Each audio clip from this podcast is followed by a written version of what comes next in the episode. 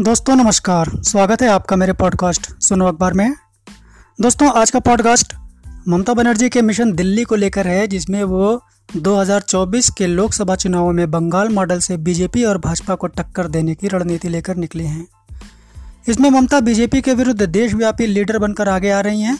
चुनावी गणित को इस तरह समझाया गया है देश भर में तीन सौ पचहत्तर सीटें ऐसी हैं जहाँ भाजपा मुकाबले में है और इनमें 200 सीटों पर सीधी टक्कर कांग्रेस से है और वहाँ विपक्ष कांग्रेस को समर्थन दे, यानी 200 सीटों पर कांग्रेस को वॉक ओवर मिल जाए। वहीं कांग्रेस ऐसे राज्यों में दखल न दे, जहाँ दूसरे दल भाजपा को टक्कर दे रहे हैं।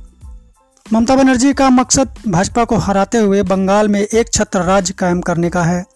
दूसरा इरादा दस जनपद का वह पुराना वर्चस्व सोनिया गांधी और कांग्रेस का स्थापित करना है कि जो कि मनमोहन सिंह सरकार में था। और शरद पवार को पितामह की भूमिका में उभारना।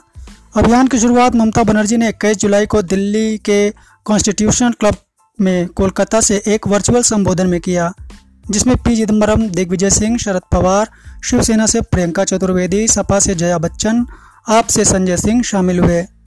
इस अभियान में ममता बनर्जी ने मंशा साफ़ की है कि उनका इरादा प्रधानमंत्री की कुर्सी नहीं है, बल्कि मकसद भाजपा को हराना है। अन्यथा सभी का अस्तित्व खतरे में होगा। भाजपा के मजबूती वाले राज्यों में उसके उम्मीदवारों को सीधी टक्कर देना।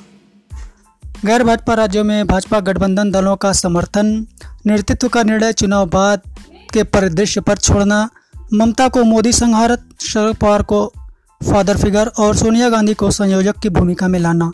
No vote to BJP. ये नारा है जो साझा रणनीतिक अभियान के तहत ममता को लेकर रणनीति का हिस्सा है। दोस्तों, आज का ये छोटा सा एपिसोड है, अभी का बस इतना ही, और शाम तक लगभग मैं स्पोर्ट्स का एपिसोड लेके आपसे मिलूँगा, जो कि खासकर देश के स्पोर्ट्स लेडीज़ पर आधारित होगा। तब तक के लिए विदा लेता हूँ आपसे, धन्यवाद।